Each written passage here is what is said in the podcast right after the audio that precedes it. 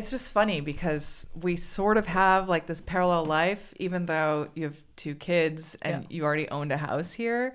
But um, we both worked in the industry, lived in a, in L A and then in uh, Echo Park. in Echo Park. I lived with in West Hollywood with Remington, and yeah. he always sort of jabs at me where I'm like, he's like, oh, you just want to live your Echo Park fantasy. And I was like, it is a fantasy life, you know, like you go there and you feel yeah. like more intellectual or something. I don't, I don't know. There's something there. But like, yeah. I also, in a way, I was like, wait, it's sort of like this crowd of misfits where like, does anybody fit in yeah. with each other? I don't know. And I'm not really like a misfit. I don't know. Yeah. I'm just sort of like wandering into different scenarios. Yeah. Um. But it anyway. Has, it has changed a lot, though. Yeah. Yeah. I feel like it's, that little edge it had kind of disappeared. Yeah. And I think it's one of those places, like, because you lived in New York City, too. Yeah. So, like, you could probably go back to New York and be like, oh, I lived here and it's, like, in its prime. Yeah. Like, this this yeah. place sucks. Yeah. No, it's, it's true. It's a food court. Yeah. Yeah. No, you're right. I mean, I think I remember Gap trying to come in.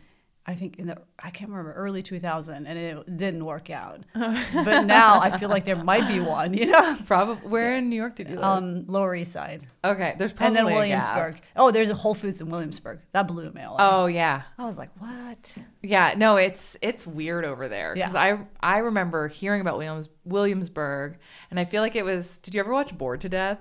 Bored to Death. No. Okay, it's hilarious. It's about Jason Schwartzman, and he plays a detective. Oh yeah, yeah, yeah. But he's not like oh, really no. a detective. Okay, no, I'm thinking of like Detective. Te- Wasn't there a show called The Detective or Detective? Oh, there's a True Detective. True Detective. Yeah, yeah, yeah. That's what I'm this thinking. This is like of. comedy. No. Like okay. he, his girlfriend dumped him, and he loves drinking white wine, and like, and he just decides to put a Craigslist ad up that he's a private detective. But it, it's like twenty ten. It's it's hilarious. That it's with Ted funny. Danson. Yeah. And Zach Galifianakis. And oh, I love Zach. It's so good. Yeah. Um, but they're in Williamsburg, and it just feels like it was like that ripe time of yeah. like where the hipsters were sort of like mirroring beatniks yeah. and people wanted to be hipsters. But yeah. now it's like it's it's just like, I don't know, it's collapsed into itself. Oh, but yeah, completely. It, when, when you start seeing the outfit at Urban Outfitters, that's it. You're done. Oh, my God. You know? It's yeah. like time to move on, people. Yeah, yeah. We actually just watched Daisy Jones and the Six. Do you watch any of the shows on now anymore? No, I don't. Well, I I watched I read a review. It's sort of like Almost Famous, if you're yep, familiar. I remember Almost Famous. Yeah. Okay, yeah. So, but like something just felt off. Yeah. Like Remy and I were watching, and I was like, "This just like like the world is there, the costumes, yeah. the people, like they all kind of look like they might be from the seventies, yeah. Laurel Canyon, whatever." But like the music was like really bad. Like they yeah. like almost like they wanted to sell it now as yeah. like an album that would come out now. Like yeah. it's not reminiscent of the seventies yeah. at all. Yeah. Um, and I read an article, and it was like it was the the show is like going to Urban Outfitters and, and wearing like a Led Zeppelin t-shirt or a Fleetwood Mac t-shirt. And I was like, that's exactly it. Yeah. Like it just feels like it's it's manufactured. It's yeah. manufactured. Yeah. yeah. So, and that's kind of like what everything's turning Become. into. I know. Yeah. yeah, which is kind of why we're here. We're like, oh, we're done. Let's go farm. yeah. yeah, wait. So you're okay. Every time I talk to you and I learn something new about you, I'm like, wait, what? Like you're milking cows and like and like you're doing you're shoveling manure for like while your kids are. I, it's just like I'm like I need to know where how you got here to Vermont, but also like I guess what I'm. What I am most inspired by and what I really want to share in this podcast with you um, is how you are empowered as a mother to make these decisions for your family. Because I think like we're in this time where it's really hard to, well, financially to maneuver like taking your kids out of school and then homeschooling them and like what that looks like. Yeah. Um, and then also like sticking to your guns and and then educating yourself. Like you have to, I mean, I don't even know like the half of it, but every time I talk to you, I'm like, wait, I gotta, I gotta look up this. I gotta look this up. And like, there's this doctor over here, you know, yeah. it's just, um, and like being able to call bullshit. So anyway, yeah. I just, that's, that's sort of like where I'm like, Rahel, I need to talk to her now because I have oh, a one-year-old and your kids are older and they're amazing. And they're like, they can hang with kids and with adults. They're not like freaks that only hang with adults. Yeah. Like yeah, kids, yeah, you know? yeah, yeah, yeah. But um, uh, yeah. So anyway, can you just sort of walk me through where, like, like where it all began with deciding to come to Vermont and then homeschooling your kids? Yeah, sure. Um, I mean, I guess I've always sort of had it in me. Although I worked in Hollywood, I didn't feel like I was always the one driving the beat up Volvo, you know, although I was the head of my department, um, probably making more money than the rest of my crew. I'd be like, no, I'm driving this beat up car. And they used to actually laugh about it. And I would, and I'll, I would always say, yeah, well, it's paid for, you know. And I, it would never really, I never was, as much as I loved the creative part of Hollywood, I was never sold. You know, I didn't, it wasn't me, the rest of it. So, I, you know, I've always loved farming. I've always loved this other lifestyle.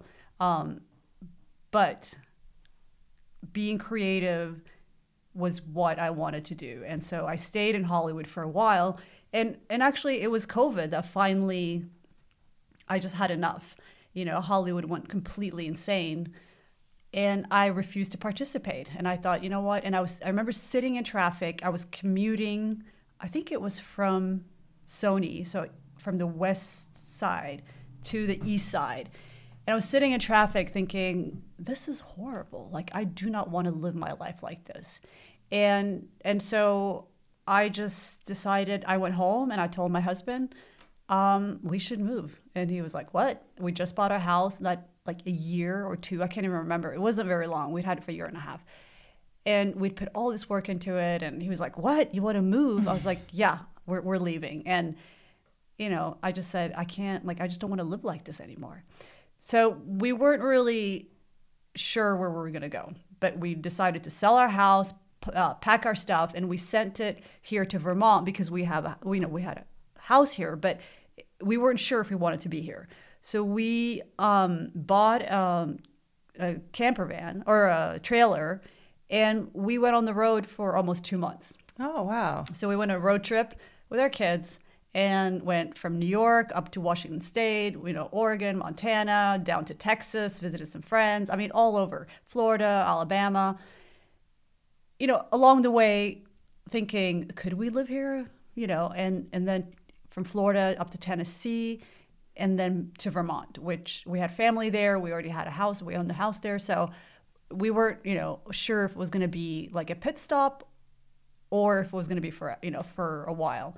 Um, but we got to Vermont, and, you know, Tennessee was sort of the runner-up because I love the, the, you know, mountains of Tennessee. But we just decided, you know what, let's try it, Vermont. So we came here, and... Um, Yeah, and then it was sort of, although we were done with the business, I think it took us a good six months to realize we're really done with it. Because it was always like one foot in, one foot out. Like, oh, maybe if we could go forward. Oh, maybe if we didn't. Yeah. But then mm-hmm. I was like, no, I, I just got to let go. This is not how I want to live. And and so we finally just said, that's it. We're not we're not going to pursue that lifestyle, you know, the Hollywood anymore.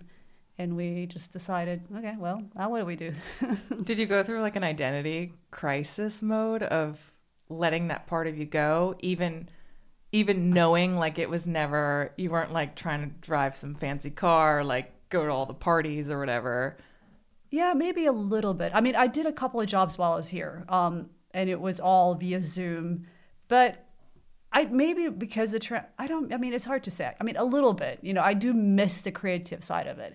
But let's, oh, you know, but let's be real. It's not like, it, it's a business, and it's not, it's very little about the creative. It's all about the pressure, and, you know, there's so much money behind it. And um, it's, it's, I felt like it was less and less about being creative. And it became more and more like, it's just, you know, this is a business. And it became about the money, really. When, that's what it comes down to. It was about the money. And ultimately I realized it's the money that kept me there. Right. And so, you know, although I missed some of it, I think I just hit such a point where I was kind of over it. Like once you realize you're doing something for money, it's like, okay, my heart's not there. You know? I mean, you know, it's it's not, yeah. It's not your heart speaking then, it's just your thinking. Right. So when that door closed for you, what what really opened up? Well, I've been into health for fifteen years, um, researching health because, um, you know, it started with before my, you know, I was pregnant with my daughter who's twelve. So it was like thirteen, thirteen years ago, um, being pregnant and going through um, different, you know, different things during pregnancy where, you know, certain things were just expected. And, and I didn't want to do it that way, didn't feel right. So then it led me to researching mm. and then just researching that and then researching vaccines and researching this, research, you know. And so from all the years of research, I just started getting more and more into health. And, and so, you know, when that door of Hollywood shut, I knew that like Hollywood was my, had become, although my heart was in it before, towards the end, it was my thinking. It was like, the thinking was that, okay, you know, okay with the money, but my heart wasn't in it. But now my heart was saying, this is what you need to do. And so that's kind of what I started focusing on. Yeah. So. It's interesting too, because I, I think that like when you become pregnant, you're also faced with, with the, medical industrial complex sure. of even making a phone call, and you know it's like really exciting, it's new, it's like yeah. this has never happened to me before, and then you're calling the front desk of your O B, or I didn't even have one at that time. Yeah. I was like, I gotta get doctors, yeah. I have to figure this out. Sure. But um you just realize, you're like, wow, this is just this is just a business. I know. No one cares. I know. No one said congratulations. They're not asking me how I'm doing. Yes. So it's like when I started to feel like I, I'm just literally almost talking to like I I probably would get more emotion out of an A I answering machine yeah. than this person on the other end. So true. And it's like, you know, then you're navigating. I mean, I was pregnant during COVID, so yeah. you're also navigating yeah. that world. Um, but then it's like, okay, well, what is what does a home birth look like, or what is yeah. what do midwives? What's that look like? And you start to realize like how there's all these different avenues of health, yeah. and especially in pregnancy, um, and women's health that like we've just, I mean, for me specifically, I was never tuned into, and I wasn't even, it wasn't even part of like education from grade school, from my parents. Like, it's like you have to learn it for yourself. Yeah. yeah. So, which is kind of, it feels like you're up against, it's like you against a system. Yeah. And then you're like, am I going to be this paranoid forever? Yeah. I mean, I think they make you feel paranoid, but yeah. it's not, you know, I think you're, you know, and the great thing about it is, it, and you're right, those are the things we would have learned from our mothers and our, you know, grandmothers. But the beauty of it is that we can pass it on to our children, you know, and so that feels good. Yeah. That, you know, I'm hoping that they will, you know, it sounds like, I mean, my mom, you know, is pretty natural, and we grew up eating natural food and, you know, all that. But still, for most people, they don't have that. And so how wonderful for our children that we can give that to them, yeah. you know, and then hopefully, you know, we'll have more of that and we can turn the tide, because that's how it used to be. I mean, women would just go out and squat. You know, I mean, it's it's not. It's crazy.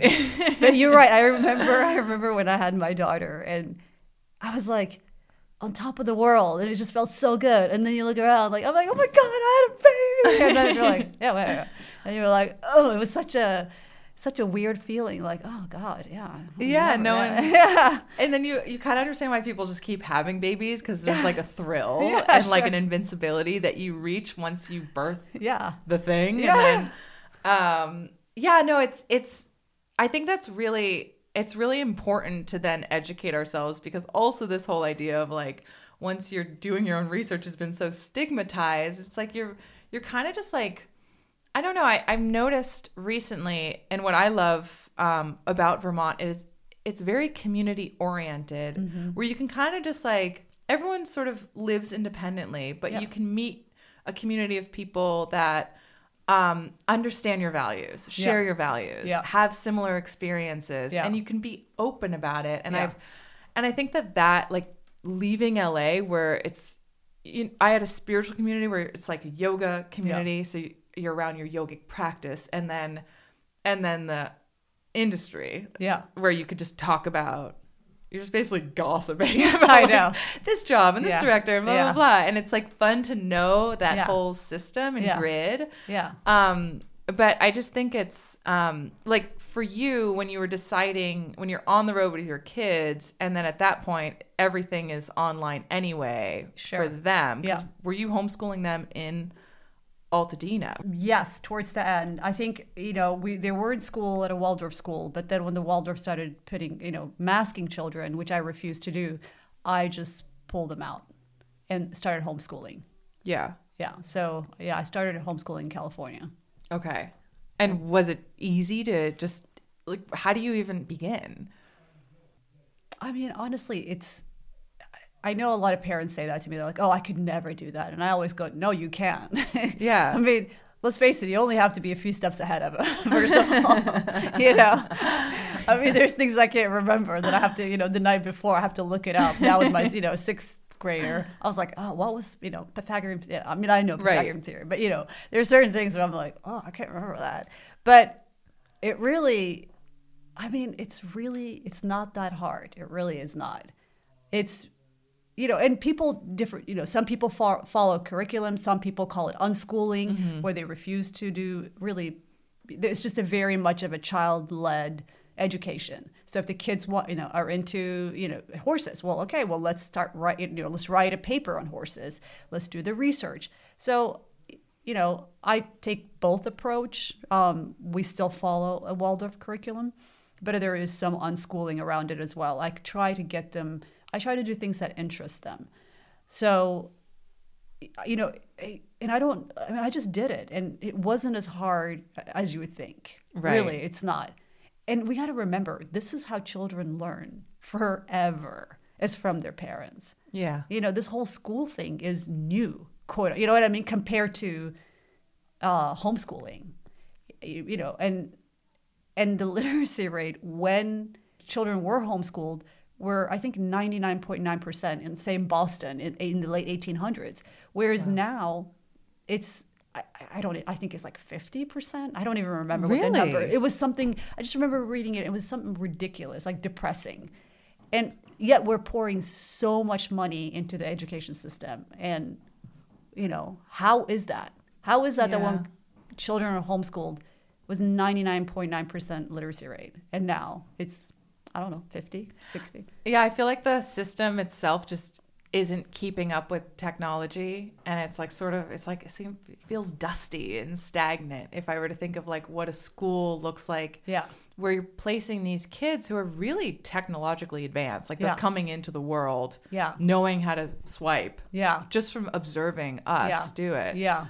And then you're placing them into these classrooms where like, you've got like this horrible brutalist architecture. Oh my God, prison. There's like no windows. Yeah. Like it's like you're almost like who does who thought that this was a good idea? Well, I think that unfortunately, and not aesthetically to sound, speaking. Yeah, no, I no, but no, I agree with you. But I, I like, and I say this to people, you know, when they say, "Oh, the education system is just so broken," and I'm no, it works like it was intended to. Right. And unfortunately, even the prison mentality with the aesthetic buildings, it's I th- I think it's all by design. I really do.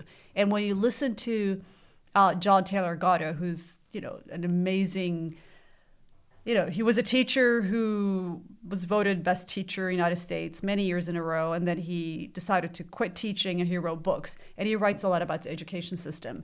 And it's fascinating reading it, and because you get a glimpse. It's it's basically there to completely um, conform you mm-hmm. and kill any creativity.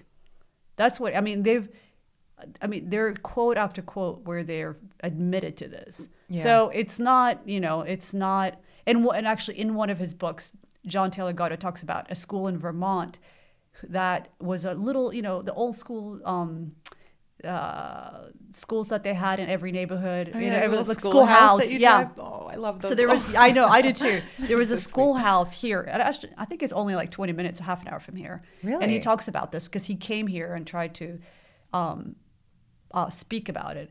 But they basically, um, the state told them it wasn't um, up to code, and they didn't have the money to make it up to code. And it was a lot of like bureaucracy. It made them shut it.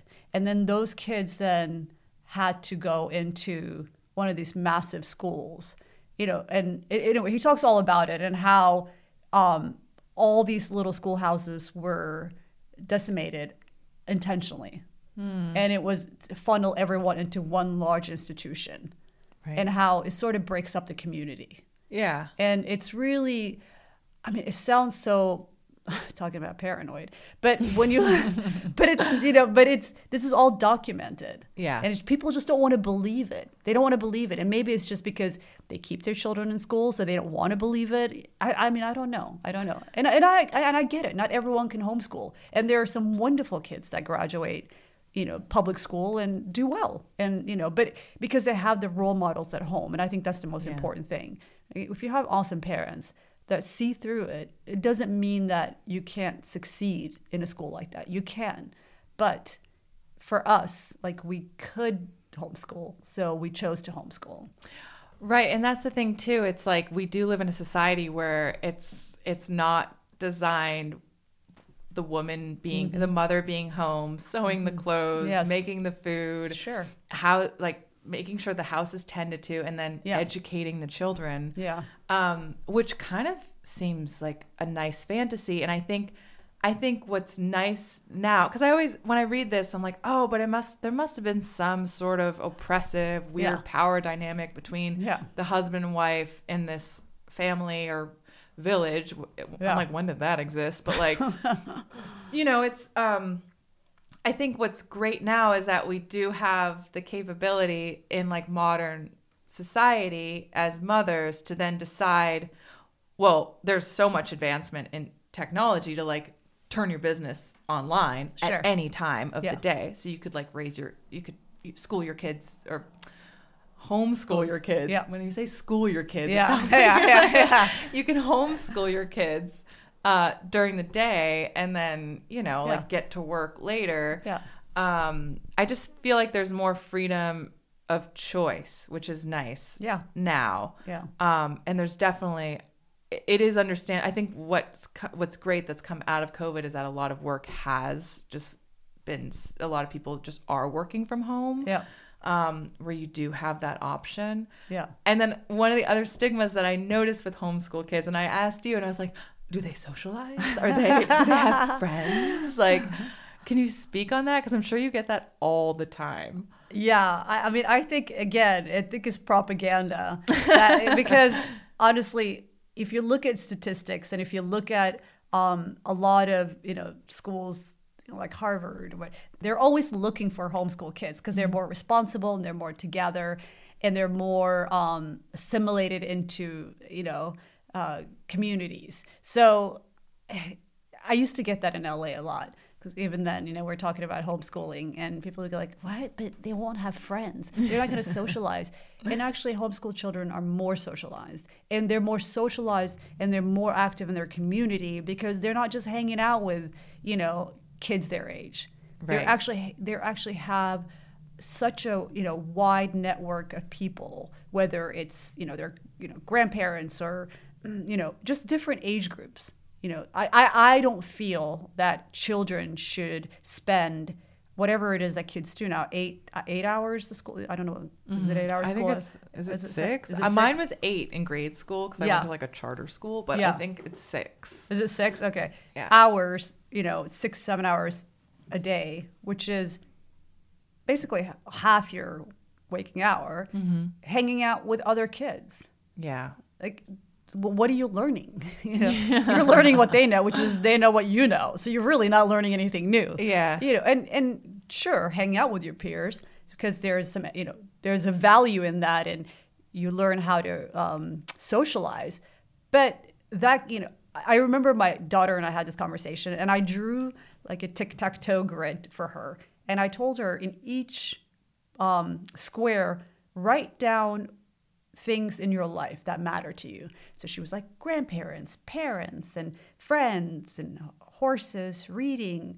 And so she filled it. And I had to say, now look at it. Now, you have, you need to give, give each of these squares some of your time during the day. You know, not everything goes into one grid, which is your friends. Yeah. Or not everything goes into your horse in horses, which you love. You have all these other responsibilities, so you need to give it time. And and that's how I feel. But what happens when kids spend six, seven hours a day is they, rather than being like a nine grid, it's like a two grid, you know? It's like up top of your friends and then your parents, and that's it. Yeah. And and I, do, I just don't think that's healthy. I don't yeah. think that makes for... I mean, we learn so much from people in our community, and we learn so much from, you know, whether it's older kids or um, just older older people, that yeah. we need that experience. We need that. Um, kids need to be around it.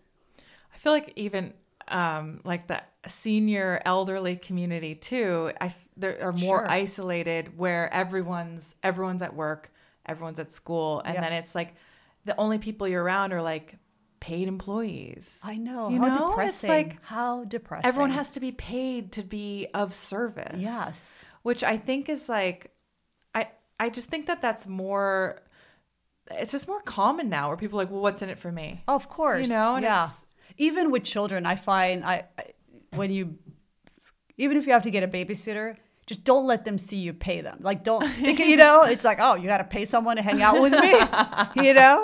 Yeah. Just be like, oh, you know, Molly's going to hang out with you today. Just leave yeah. it at that. Don't even let them know that you're you're paying someone. Right. Because there is uh, something kind of kind of gross about it. I you're mean, right. You know? Yeah. I always felt, because I used to babysit, and yeah. I always felt kind of awkward. Like yeah. it was like a drug deal between yeah. like me yeah, and the parents. parents. Yeah. Because they'd like slip it and I'm like, oh, okay. Yeah. And I wouldn't even check until I got in the car because yeah. I didn't want them to see. Yeah. It's just, yeah. But it's awkward. Yeah, like, it is awkward. On an intuitive level. Yeah, because you're having fun with them and then all of a sudden you're done. You're like, all right, here's my, you know, here's your money. It just felt weird. It's like, wait, I thought we were friends. Oh my God. It's so sad. It is sad. Oh I mean, God. We don't think about these things, but psychologically yeah. how that might affect a child. Yeah. I mean, there's a lot of things we don't think about. I mean, this is what, I just got to bring this up because this always makes me laugh. Christmas, right? Santa Claus. I mean... Oh my gosh. I told my husband, we are not telling our children lies. Yeah. And and think about that. So so we never did the whole Santa Claus thing, because think about that. You're lying to your kids that there's Santa Claus, and then they eventually figure out there is none. Right. And then you've pretty much lied to them for the first, I don't know, seventy-eight years of their life. Yeah. I mean, think about it. Like that psychologically, like people don't think about it, but it's it's depressing. Right. You just lied to your kids. Yeah. And you just and, and and they go over the top. Oh, look what he brought, and oh, the cookies, and da da da. Yeah. You know, it's so over the top. And then you were busting your ass all night. Yeah, yeah, I know. But you're like, can I get a little recognition? Yeah, I know. There's that too. There's that too. But for me, it's just the psychological effect of that for children. Yeah. And and again, I mean, I don't know. For me, it's like I just feel like so much of this stuff is by design. It's by design. It's you're you're you're starting this relationship with your children at an early age, and there's already a distrust, mm-hmm. and there's already lying, and there's like they can't count on you to be honest with them. And I remember my husband and I had this conversation. He goes like, "Well, what about fairies?" And I was like, "Well, that's different." I was like, "When I go into the woods, they could be fairies. I have no idea." Totally. And I I believe there might be fairies. Yeah. So when I say that to my children, I'm not lying. I'm not like, you know, setting up a fairy house out there going, oh, look at this, there's fairies here. You yeah. know, it, it's it's just whatever magic they might feel there, it could be fairies. Who am I to say?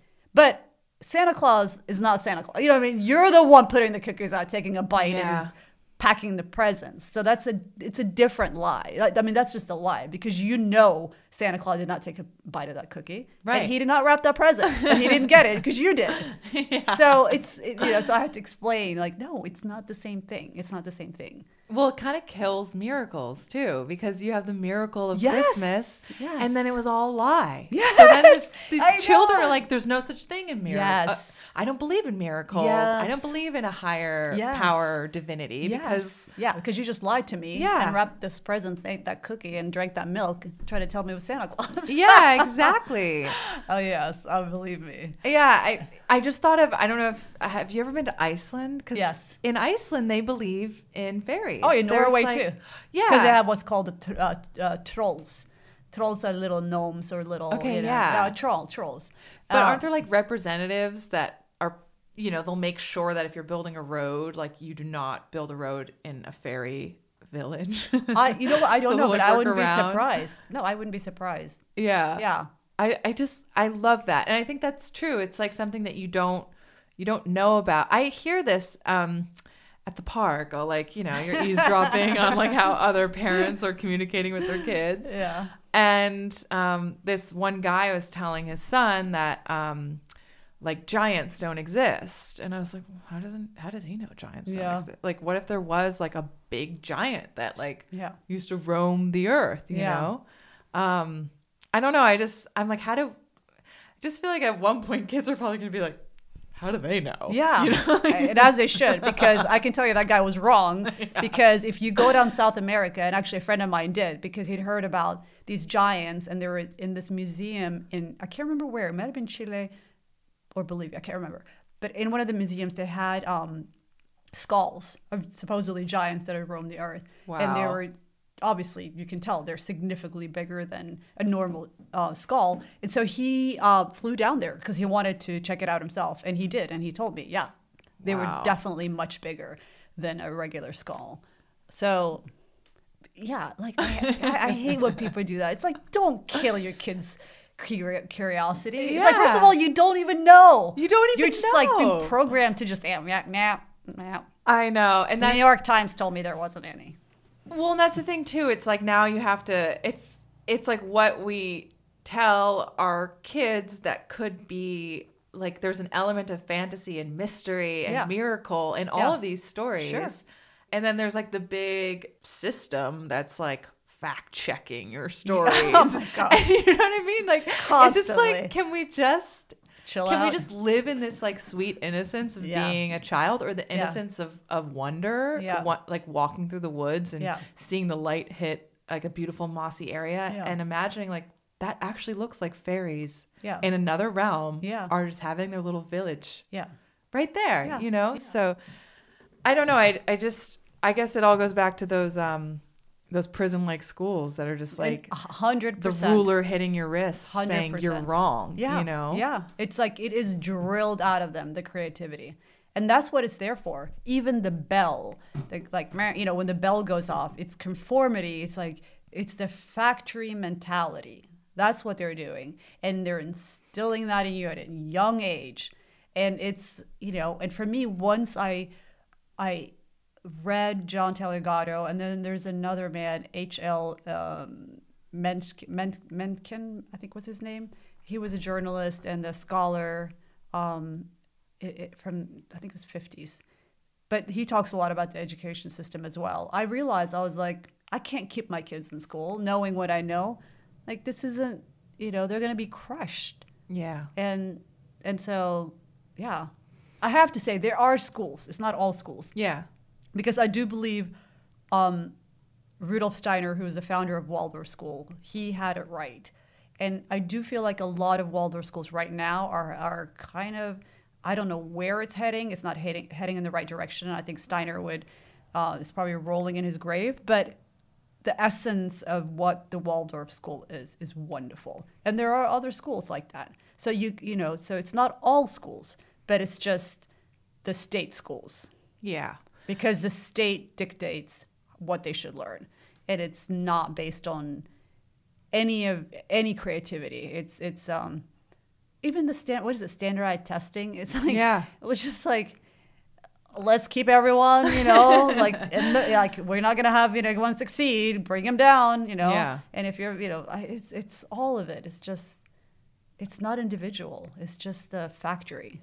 Well, you almost wonder like with the development of A I, which I'm not trying to seem doomsday about it. Yeah. But it is going to eventually eliminate these like white collar yep. managerial positions that are there for probably the people that followed the system, followed the rules, yes. went through all the programming, have crazy student debt from going to college to get some degree they don't yes. they aren't super passionate about because no. those are just the things that we're just told that we should do. Mm-hmm. And now it's like all of these people who just kind of want to live their lives. Mm-hmm. There's nothing wrong with going through this system and like, you know, like I I want to think that everybody was, everyone has the best intentions. Yes, I when, agree. You know, they want to believe that public schools or this the communities communities that they live in yeah. and local government or like larger government institutions are that they care about education and their yeah. children's edu- education. But what I'm think, what I'm seeing and foreseeing is like you have all these people that follow the system, and now A I is taking their jobs, and, and where are they left? Yeah. They don't have any passions. Their creativity is mm-hmm. shot. Yeah. They have friends that I don't know what like friends move on with their lives. Yeah. You, they move. They have kids. They have families. Yeah. So I'm just thinking like imagine a world where you just have all these kids that are following their like mm-hmm. tic-tac-toe grid yeah. of what they're passionate about. Yeah. And like where I could see that being really scary for a society yeah. to actually think, wait, all of these independent thinkers that are creative, capable, bright, they question things, yeah. curious about the world, like yeah.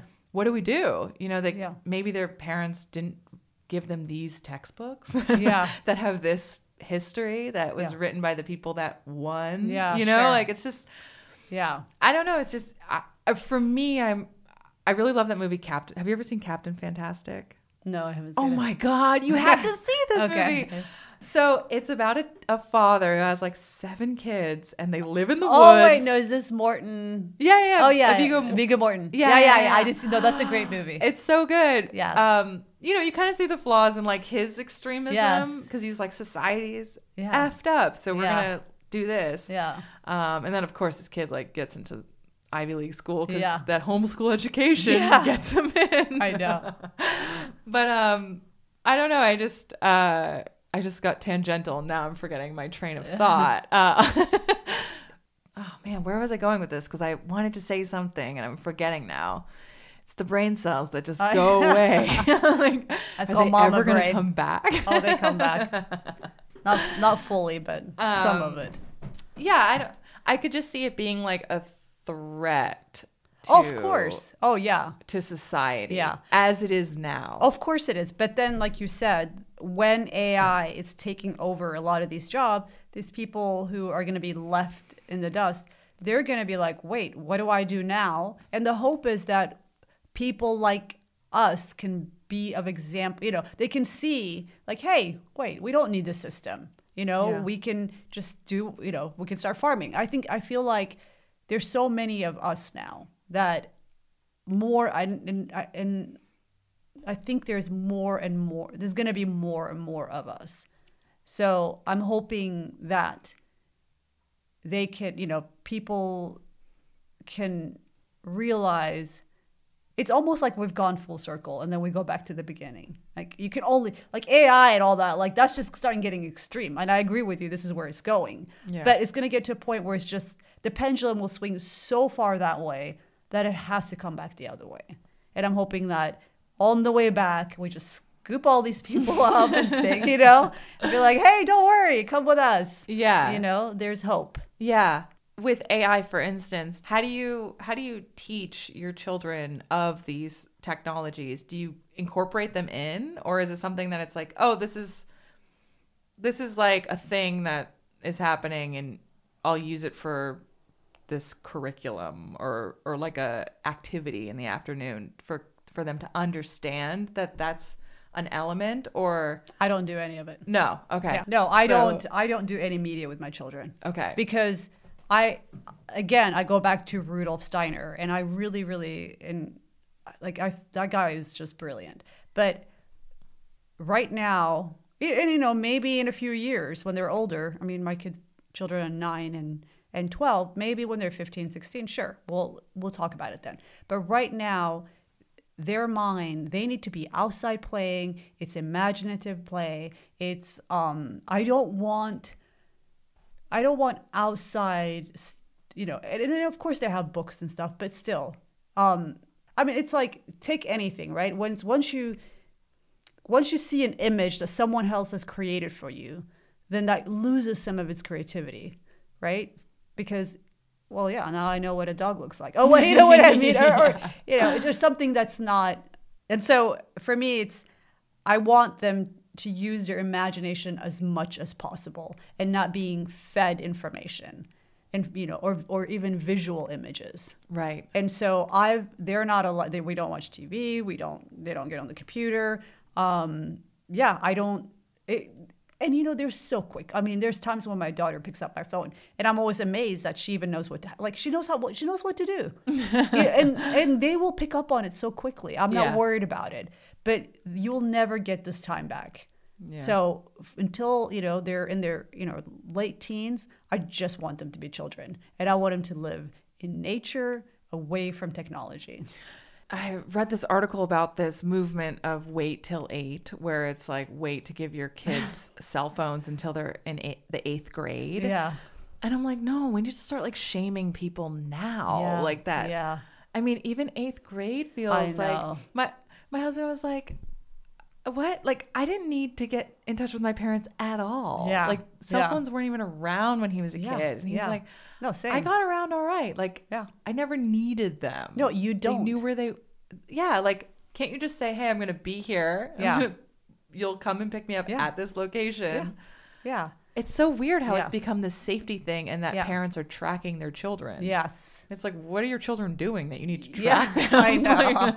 It's funny when he said, wait till eight. I, For a second, oh, I like thought you meant eight-year-old. I was like, oh, God. I mean, eighth grade is a little better. But I agree with you. Yeah. There's no need for, yeah. And also, I mean, let's talk about the health effects. Jeez. Yeah. I mean, it's too much. And I don't think people, parents are aware. Yeah. You know, I really don't think pe- parents are aware how bad cell phones are for developing brains in children. Yeah. It's, it's really, like, I do not let my children touch my phone. And if for some reason they want to look at something, I'm like, put it on airplane, you know. Yeah. And even then, it's not completely, you know, it doesn't block all the E M F, but it it blocks a lot of it. But I just, yeah, they're so sensitive. They're system sensitive. They're, you know, their their brain is constantly like it's developing. They don't. That stuff is just, it's poison. Well, and it's like they don't even really know what they're. I mean, Isaiah's one, so it's yeah. a completely different. Like we won't watch television yeah. with him, and then when he. Snags my phone yeah. if it's just sitting there like I'll yeah. immediately put it on airplane yeah. yeah um but it is something where you have to be very intentional like oh, I've yeah.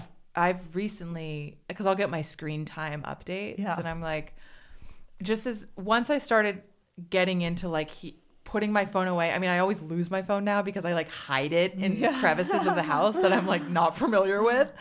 But it's like my screen time is significantly lower because yeah. it's like I don't need to be looking at my phone. Yeah. I don't want his memory of me to be like one hundred percent on my phone. Yes. And then if I'm napping with him, like, you know, I have my occasions yes. where I'm like, I'm just going to like yeah. scroll on Instagram or yeah, whatever.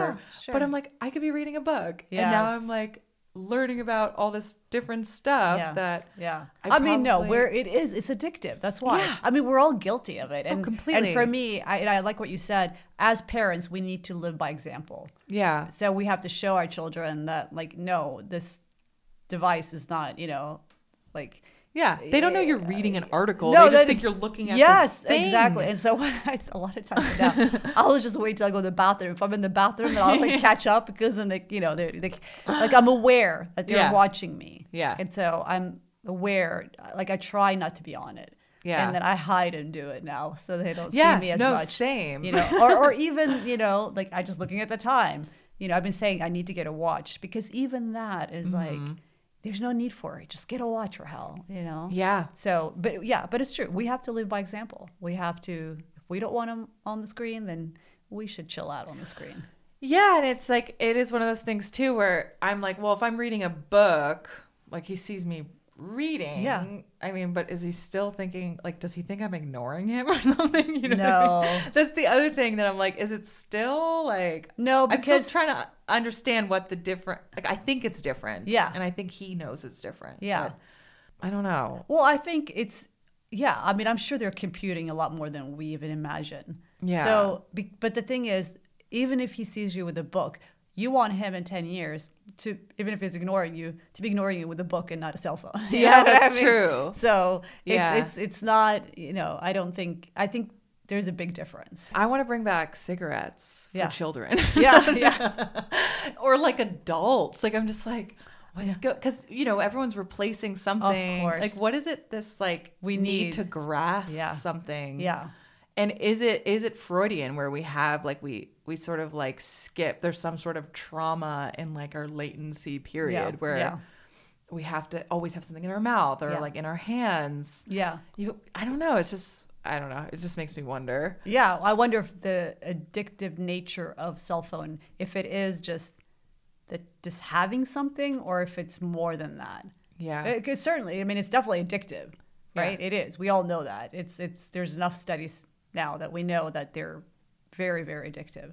But I wonder, you know, what it is. Is, like you said, is it just a new cigarette? Like, we just need something in our hand, like coffee, you know, or or, right. or is there more? Or is it just the content that's just making us addictive, I guess? I honestly think sometimes it's subliminal messaging, too. Yeah. With no, children. You're right. Oh, I'm yeah. like, how are they, how do they know what apps to open? Yeah. And, like, yeah. or even... Like all, it was so funny. Isaiah went up to my keyboard and started typing something. And I was like, hmm, I was like, this kind of looks like code. I'm going to yeah. copy and paste it into Google search. It was literally like a, a .gov, like Odyssey, Mars, mission, like some coding oh, thing. And hysterical. I was like, stop. And I closed my computer because I got really par- par- the paranoid. Paranoia came back. And I was like, oh my God, what if like the government shows up? And but what are the chances? My, my that... son is some genius yeah. that they need to like, Elon Musk is going to take him to like, or like they think I know the code. Yeah. Like I was just so, I was like, I got to erase, clear my history. Like, Um, I mean, listen, anything's possible. Like, what's going on? What? Is, yeah, I mean, these kids are like they're advanced. Yeah, and yeah, like they're gonna know. My friend, her kid went to, I think it was like a, a Steiner school. Yeah, um, I'm not sure if you're familiar. It's it's in L A, and she said that uh, Kanye was going to a lot of the the performance. You have to perform your, um, like midterms or performances. Yeah, so you perform okay. what you learn. Yeah. Um, and it was all performance, like ballet, Alexandria. Is that what it's like for um, posture? It's it's just like it's all like performance yeah. arts. And her son went there, graduated eighteen, and now he's um, at some university. But he wants to be a doctor, and he didn't get any STEM education at all. But he's just picking it up like that. He doesn't. Yeah. It's like. It's, I almost, I'm like, do we even need that progression into like, okay, you learn this type of math at this age and then it, then it'll open the doors for this. Cause it's like, this kid didn't know it at all. Yeah. And then he just has a knack for it. Yeah. It's like he was born to be a doctor. Yep. And then he had this whole wonderful experience of education yeah. for eighteen years, you yeah. know? So. Yeah. I would say John Taylor Gatto would say, no, they don't need that. Yeah. They, they you know, cause he, and that's the thing, like back in when the literacy rate was high, especially in Boston, the things that kids were reading at early teens are what, you know, people are reading in college. So I think we limit them by saying, this is first grade work, this is second grade work, this is, you know, and he was definitely all about, no, like they can read Shakespeare. I don't care if they're nine years old. Like don't right. stop them. Just let them, you know, whatever they gravitate towards, whatever they pick up. Yeah. And I think it's adults who put these limits on these children. Yeah, and also project their agenda on children, I've noticed yes, now. Because yes. I'll just, I'll go into a bookstore and I'm like, what? Why are kids... I went to the... I was at a bookstore the other day and there was this, um, the cover... I don't know if you're familiar with this type of blackout poetry. So like if you open up a book and you just like take a Sharpie and you create a poem from blacking out words, yeah. and then the words that are still there are the poem. So I'm like, oh, this is so cute. Yeah. It's a blackout poem. Um, there's another term for it. And I read what it's about, and it's about this kid that discovers all these books are getting erased, and like, and then he needs to stand up for like, and I'm like, this is just such a narrative. Yeah. That you, some kid is in school and like the school's blacking out paragraphs, and I'm like, that's not actually a thing. Yeah. Like, come on. Yeah. That's just yeah. like. That's yeah. just propaganda. Probably exactly. At this I was point. Just going to say that. Yeah, it's still a propaganda. Yeah, so I'm like, why not just actually have kids read Shakespeare so they know story? Yeah. You know? Yeah. And English. Yeah, yeah, I know. Yeah, no, uh, Gatto was big on that. He was he he didn't like the, the the age stuff and limiting children, but he equally he didn't agree pushing children to read at an early age either. Mm. He felt like if your child, he says, the only way to get your child not to learn to read is force them to read. Right. And and I agree with that. Um, I think he he said it doesn't matter if someone learns at six or seven and someone learns at ten, because by the time they're twelve, thirteen, they're going to be in the same place. You won't even know yeah. the difference. And and this, you know, and you know, we talk about the system, the system, but honestly, parents need to take responsibility as well, because we are the ones that are pushing our children to read at younger and younger age. And it's this weird, like, oh my God, Timmy's reading, my son isn't, or whatever. You right, know? Right. There's this, like, I mean, I, I and I saw that, you know, being a Waldorf parent, you know, in Waldorf, they don't push you to read. As a matter of fact, kindergarten, there's no reading. First grade, you start learning your letters, but you're not reading, really. Yeah. I mean, basically, the cutoff, it's not, it's not, I shouldn't say cutoff, but around fourth grade is when you're sort of start expected to, you know, try to read. Yeah. And so, and I saw a lot of parents that would just, that would leave the school because they couldn't take the pressure of whether it's their uh, family or, or friends outside of the Waldorf school judging them mm. because their child wasn't reading yet.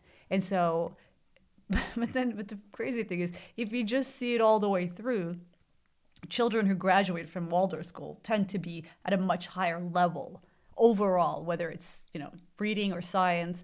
Yeah. But it's just that that age between one and, you know, first grade and fourth grade, they're very slow, and it's because they feel that play is the way to go. Mm-hmm. And um, it's it's but it's interesting. But but parents are, are so caught up in what other people think about their children. Yeah. That. It's it's um. They just force their children into things that they're not ready for, right? And it's really sad, you know. And especially for someone, I have my son wasn't ready to read, and I didn't force him. I was, and now he loves reading, and that's another thing that happens. And I remember having this conversation with my mom, because children, yes, some children get pushed, and then they do read early, but then they hate reading. Exactly. And so what have you done now, you know? Yeah. I would rather my child take time and read later, but then love reading. Right. You know? And so, uh, yeah. I mean, we, parents just need to, you know, it, it's the same thing with, we're talking about birth. It's all of it. Like, although it's the system, yeah, but people are also like, oh, I need to get my nails done on Wednesday. I better get that C-section. You know, yeah. We also have to take responsibility. Yeah. The reason that this is happening is also because we are not taking responsibility, and yeah. we're trying to take the easy way out. Or, oh, I don't want to, you know, oh, I'm we're, you know, I'm worried this, it, it, or we have a vacation scheduled, or whatever it might be. And women, you know, or we, I don't want to feel pain. Mm-hmm. We've become so, um, it's just whatever Feckless. The easy way, yeah, yeah, whatever the easy way out is, yeah. right? And it's the same with parenting. You know, we were talking about that earlier too. It's no, there are some sacrifices if you're going to have a baby, and if yeah. you're a mom, it might mean that you can't work. But yeah. that's a sacrifice. Right. But that's part of having a child. Yeah. And if your career is that much more important, then don't have a children. Right. You know, it's like, I mean, I don't know. I'm, I'm, I don't mean to sound harsh, but no, it I... is. And, and and if you can do both, that's great. Yeah. But it's not, it's, it's a sacrifice having children.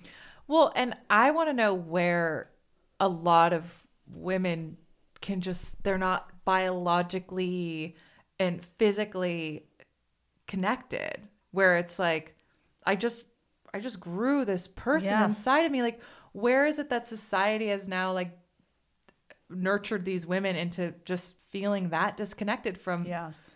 So it's, disconnected. It's so like, I mean, for me, because I've, you know, I've like heard stories over the last couple of years of like, oh, this mother, like she moved, she, she only sees her kids like eight weeks out of the year. And I'm like, I'm sorry, but how? Yeah. How is that possible? Yeah. Like, yeah. I almost, I can almost expect it more from a man because yes. he didn't grow that sure. child. Like, yeah. I just, I get really upset when it's, when we're not tuning in to yes. something that is so innate and like primal. I'm like, yeah.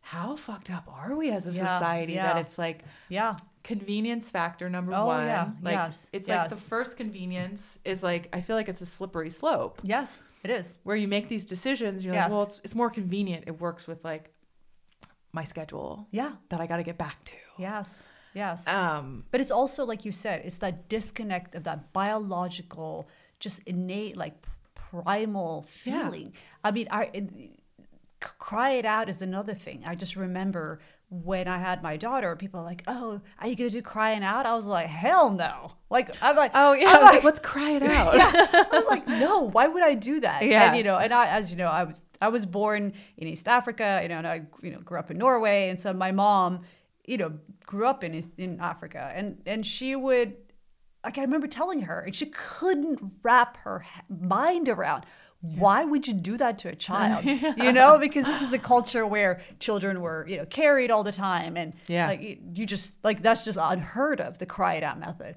But this is what happens. Like, so you have these like, oh, these experts, experts, right. you know, oh, you know, you should just let them cry it out. If not, it's like it's crazy. And because we don't have that generational um, support, like yeah. we just we don't know any better, and we feed into these experts like they're. And then next week it's like, oh no, actually that's gonna fuck your child up, so you better not do it. Well, it's a right. little too late, you know. Right. And it's just insane to me. And I, because I remember the story anyway. So I didn't obviously I didn't do it. I was like, well, whatever. Um, but I remember a friend of mine telling me um, she did the cry it out, and she said that she had to have her husband put her little one to sleep because she just couldn't take it. She couldn't bear it. So she would be in the kitchen and she said, I was just cutting onions or cutting something and I was just crying. And so it was that primal thing telling yeah. her. But but then she was going against that feeling. Right. And she was following some yeah, yeah. pediatrician. Yeah, said, who knows? They should do this, yeah. Or? But but it's like but the, her intuitive feeling was correct. Like it yeah. just didn't feel right. That's why yeah. she was really upset and crying. But yet she was going against that. And I'm sorry, but there's like, to me, that feeling is greater than any expert or doctor or, you know, it's insane. But, you know, and then this can go into another thing, which is like, yeah, we've made science our religion, our God, you know, yeah. and they think people think, oh my God, but science says this, I have to do it. Or, right. you know, it's crazy. Like, no, no, you know yeah. better. You know better t- about your child than any scientist in the world. I right. don't care how good they are. It, but if you don't have that confidence and if you're not empowered, you are going to fall for these, you know, dumb, I mean, it, cry it out. Like, to me, I'm sorry. It's like, it, like it hurts my brain. Yeah. Hurts my brain. Like people would leave their child to cry it out. And and I don't know if you're familiar with Gabe Mate, but he I was just thinking about him. Yeah. yeah. And he's done a whole thing. And there's yeah. been many studies where there was, was it um what it does to your brain. Like the part of your brain just shuts off. Like, hey, I'm not... I'm not going to get any help here. Yeah. Like in feeling, I mean, there's so much psychologically that that happens to that child. Yeah. Um, that it's uh, really sad that they get that, you know, that effed up start of life. I, I know. And it, I also feel, because I feel like it's like a, a real baby boomer thing as well. Yeah. Like a part of me is like, I just feel like there was this weird trust in a lot of, and I can understand where you want to trust. Sure. You want to trust sure. the person that you're going with your child, who you obviously care about. Yes. It's their uh, care provider, their doctor. Like, you yeah. want to trust yeah. them. Yeah. Um, otherwise, like, why are you going to them? Yeah, sure. So, and it's, you know, I think that, like, we also live in a society where you're not going to, it's really rare to ask for a second opinion yeah. and to switch gears and find somebody mm-hmm. new because mm-hmm. it ruffles feathers too. Mm-hmm. You're like, oh, do I have to, like, it's like breaking up with somebody, you know, even though you don't owe them anything. No. But I could just see where there was something that, like, happened economically in society that then made people lose a sense of their intuition and this drive for, like, independence and, like, self-actualization, even for women, where you're like, yeah, we still, as modern mothers, like, we have the option of so many different things, yeah, with technology, yeah, um, with children. And it's like, it's amazing. Um, but where is it that, like, I think that there had to be this extreme where, like, women were like, we need to go in the workplace. And, like, yeah, I, you know, like, I want this, yeah, I don't want to be burdened in. There are a lot of people that are in bad marriages, yeah, too. Like, yeah, all of those things, yeah, can contribute to where you're like, let's get the kids in school. Like, let me get, like, yeah, let me just, like, dive into my work. So, yeah, like, there's a, yeah, lot of privilege, yeah, in, like, having a really wonderful relationship and, yeah, you know, like, having the, uh, the freedom and the time to do all these things. Yeah. Yeah. Um, but yeah, it's, it's weird. I think that in a way, like, in our fight to be equal, it's like women have just completely abandoned, yeah, something that is so deeply a part of, like, our D N A. Yeah, you know. Yeah, no, I agree. It makes me really bummed. Yeah, no, it does, and I do agree with you. Not everyone, you know, can homeschool. Not everyone can do these things. Yeah, but but I, yeah, but it is sad. Yeah, and and I think I honestly feel like a lot of, because I mean, my I actually my. my mom and both of my stepmothers are all school principals. Yeah. So, like, with us, I'm like, oh my God, they, they just know the system. Yeah. Like, that's just, they, they're like leaders, yeah, in that realm. Yeah. Um, and I got to see where things got, like, where teachers unions make teachers really lazy. Yes. And, like, and I get it, like, there's not much funding where, like, they have to buy their own supplies and, yeah, stuff. But, like, I think a lot of the time they just want that two months off, you know? Yeah, yeah. So, yeah, I think that, unfortunately, and John Gatto talks about that, the so much is stacked against the teachers that they give up. Yeah. You know? And they're just like, okay, just it's just a paycheck at this point. Because, yeah, they just can't do what they want to do. They're so, their hands are tied. And at some point, I think they just give up. And I think that's what happened, you know, to, I mean, he's got some funny stories um, where he would, um, he taught up in Harlem, I, I believe it was up either Harlem or, yeah, I'm pretty sure it was Harlem. And he would um, let the kids just go do stuff in New York. Like, yeah, you like uh, statistics? All right, go and start, you know, go to every, no, this was with one girl who was bored in class. And I remember something, like, I think she said, well, I would just want to go swimming. And she just loves to swim. So he told her, he's like, all right, fine. Why? What are you doing here? Don't sit here then in class. And he told her she needed to go to every um, indoor swimming pool in New York and rate the bathroom, the pool. And she did this whole paper. And as a matter of fact, I think it was the New Yorker or somebody wanted to buy it from her because it was so thorough. Whoa. And she was like, and they offered her some money. And she was, you know, she came from a poor family, but she was like, no, this is my, that's all they have to offer. This is like my, like my work. But anyway, but he would cover for these children because they weren't in class. Yeah. So he would just lie and cover for them and let them go do stuff, you know, because he's like, yeah, that's a waste of time. Why are you sitting in? I mean, he's got some great stories and what a wonderful teacher. But he, yeah, talks a lot about that, how there are some wonderful teachers, but they just couldn't do anything because of the system. Yeah, it's and defeating. It's not, and that's, and that's the thing. It's like, you know, I'm not bashing teachers because there's some wonderful teachers. It's the system that, yeah, bothers me. It's the system of, you know, health. It's the system of education. It's the st- it's the system. Because just like doctors and scientists, there's some wonderful scientists and doctors, but they have to get in line. And if, yeah, they don't, it's just, you know, there's there's trouble, unfortunately.